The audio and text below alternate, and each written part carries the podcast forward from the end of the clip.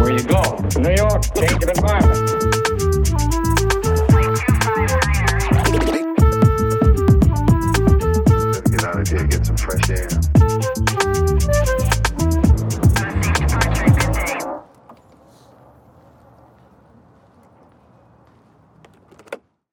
Hello, everyone, and welcome back to the Always Moving Podcast. Uh, this is your host, Lyndon Suvanto, and I hope you're doing swell. Today is going to be a quick little emergency blurb, little uh, opinion piece here, and we're talking baseball. Oh, yes, we're talking baseball, and this is coming off the big announcements of the Hall of Fame, the Baseball Hall of Fame, which uh, seemingly is just I don't know. I don't know how legit this Hall of Fame is because of kind of what I'll get into. Um, so Roger Clemens and Barry Bonds are no longer eligible for the Hall of Fame. They went off the ten-year ballot window window thing, and uh, David Ortiz did. He made it in yesterday, and um, let's dive in. Let's dive in a little bit here. Uh, so David Ortiz, I'm a little bit of a this might be a little biased, but uh, he's my favorite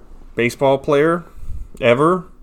So I'm very happy he made it. I think he fully deserved to make it. His uh, postseason success, um, his importance to one of the most storied franchises in baseball history, uh, the icon he became in the city of Boston, and um, he was just a lovable guy. He was this big teddy bear kind of guy, and he, uh, as far as I've heard, everybody just got along with him. He was just he was Big Papi. He was the uh, he was Papi of the the clubhouse, and people loved seeing him every day. And he's just so cheerful, and I love the guy.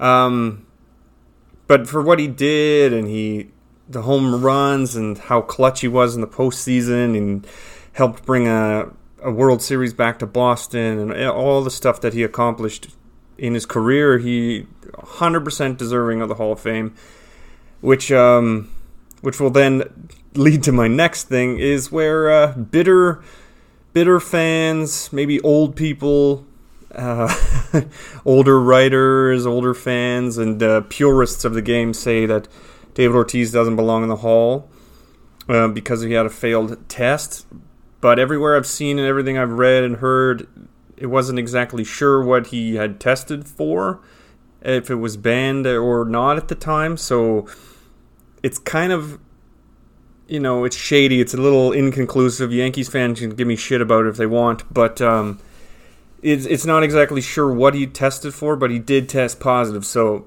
there is that, which leads perfectly into. Um, Barry Bonds and Roger Clemens. Uh, I'm not going to go too much on Clemens, but he was one of the most dominant pitchers of all time. And um, I think what he accomplished in his career, um, steroids or not, is still something that uh, 100% deserving of being in the Hall of Fame. And I'll get into why I would put these guys in the Hall after I kind of talk about their careers and stuff. But Roger Clemens definitely in, and Barry Bonds. It is. Uh, I think it's a shame, and I think it's a. It's a farce that he won't be in the Hall of Fame. Maybe eventually he will. I know they have like the what they call it, the era committee. They can you know re reconvene later on. Maybe he can get in, but I think it's ridiculous that he didn't. Um, he was a little before my time you know, when I was younger, I was a kid and stuff. That's when he was like in his peak and doing all this, you know, damage on and maybe off the field too. But um, it's impossible, especially with the article coming out yesterday or the announcement coming out yesterday. And I'm a huge baseball fan, so I read a bunch of articles, I listened to podcasts, listened to little video clips about it, and what he did on the field, it's undeniable that. Uh, I feel like Barry Bonds is the greatest baseball player of all time. At least, you know, uh, best fielder of all time, however you want to put it. Maybe if you like a pitcher more or whatnot, but I think Barry Bonds is not being included in the Hall of Fame is just bullshit to me. I think it's um you know, it's something that I've heard a lot on on, on podcasts or on in articles and stuff. Is the Hall of Fame is a museum and it's a museum explaining this this history of the game and the greats that did it, and it's not allowing Barry Bonds in, not allowing uh, Roger Clemens in, and we'll see. Maybe they don't let A Rod in or something like that. But it's it's a museum that showcases you know the greatness of the game, but it also showcases the history of the game. And you can't just pretend these people didn't exist because they smashed all these records. They they you know they some of them won, some of them didn't win, but the MVPs and Gold Gloves and it's. I think it's just it kind of puts like a you know if you put him in the Hall of Fame, you can put an asterisk on the player, but I think it puts an asterisk on the Hall of Fame itself, not having them there and trying to pretend, no, no, it didn't happen. They they weren't there. This this happened here, but didn't happen here. I think the the image of the the Hall of Fame is kind of hurt because I feel like you could do something. You could put Barry Bonds in. You could put an asterisk next to it or you can put a, a separate room of these guys that maybe they tested positive, or maybe you know like a Pete Rose, like gambled on the games uh, as a manager, but what he did on the field as a player, uh, he was incredible. Or like go to Shoeless Joe Jackson and the Field of Dreams and stuff. I think there's a way you can enshrine the greatness of what these players did if it was all natural, if it was cheating or not. I think there's still uh, a part of the game of these people's careers that needs to be part of this story, the great history of baseball. And someone in a group chat yesterday said, "Well, if you're going to let Barry Bonds in or Clemens in, then let the Houston Astros. Uh, what was it? 2019, 2018, whatever the fuck they won when they're banging on the the trash cans." And I, I think he just boiled it down to cheating is cheating, but it's not. I, I feel like steroids, if you take steroids as a player, you still have to hit the ball, you still have to run the bases, you still have to, you know, maintain your health and do all this stuff. You still have to excel at making contact with the ball. And the way Barry Bonds was hitting the ball, it was just it was greatness. He exuded just greatness in his ability. And if he did take steroids, all he did was he gave it a higher percentage, more success. But he was on, like his younger days, he was on a Hall of Fame trajectory as it was anyway. Until when people started pinpointing when they believe he started taking steroids because he started getting bigger or whatever. But the talent was there. He was a one of the greats before, like his speed and his power and contact, everything. Um, but I, I think the Astros you know that's a different form of cheating. You you know what pitch is coming. You're altering the game itself. Whereas an individual player taking steroids, you know, it alters only how they can perform in the game. And even how many guys have you seen get busted for steroids that aren't even good? They just do it and it doesn't make them any better or whatnot. You still have to be an incredible talent to actually make something worthwhile uh, come from steroids. And Barry Bonds if he took it, if he didn't, however you want to say it, um, he was he was great. He was a great talent, and I think it's a shame that he didn't make the Hall of Fame.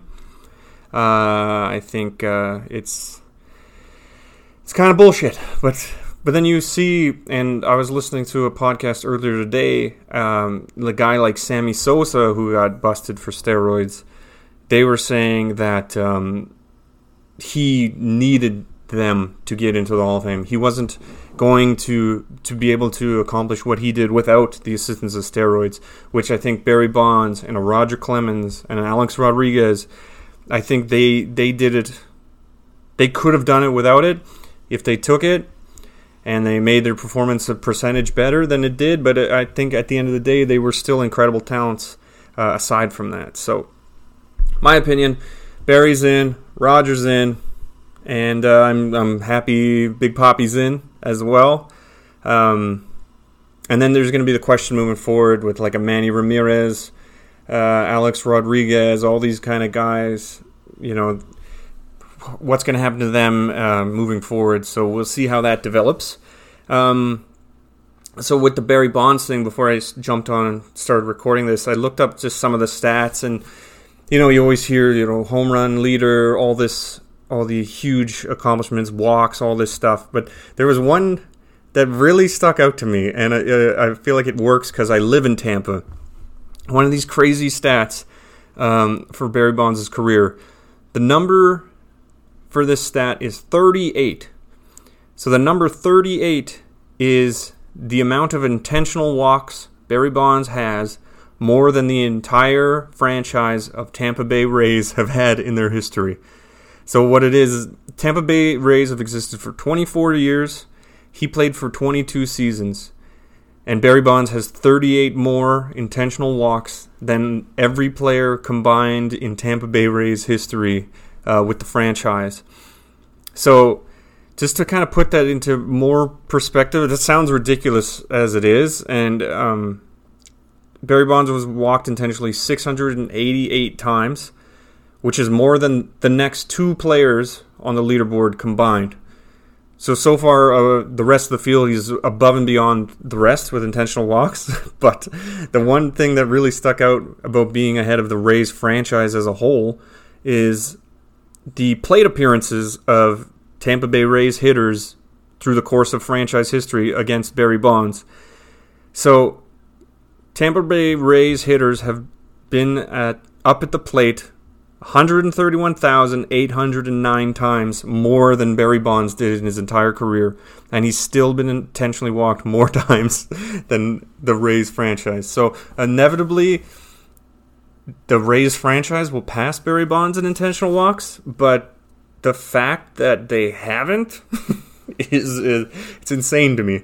And um, so you see on like Instagram for whatever Sports Center or ESPN, whatever you follow, that they show people bases loaded, intentionally walking Barry Bonds to get to the next guy. They're walking, they're giving up a run just not to face him. So the sheer presence of Barry Bonds is something that I feel like the Hall of Fame is missing out on. And uh, to wrap this up, I think it's a shame. And uh, you could put him in a, the Hall of Shame in the wing of Cooperstown, but uh, having them not in it is uh, it's ridiculous to me. That being said, uh, if you're a baseball fan, you haven't bought it yet. I got I got to plug I got to plug my book, the the Great Baseball Road Trip. It recaps uh, the story of my friend Dushan and I as we road tripped across the entire U.S. to see every baseball team play in their home stadium. Uh, it was 66 days. It was over 35,000 kilometers driven, and we saw all the teams. Believe it or not, we made it. A lot of people gave us shit saying we wouldn't, but hey, look at me now, Dad. Uh, so go check out the book. It's available on Amazon. It's called just search the Great Baseball Road Trip, and you'll see us there. So it's available on Amazon for purchase, or if you have Kindle, you can purchase it on there, or Kindle Unlimited. I think you can read it as part of your subscription. So go check out the book. Uh, it's bullshit. Barry isn't in the hall. Bullshit. Raj isn't in the hall. And uh, at the end of the day, Big Papi Ortiz, we did it, baby. Uh, so that has been my emergency pod for today. This is Lyndon Suvanto. And this has been the Always Moving Podcast. And as we say around here, let's keep this thing moving.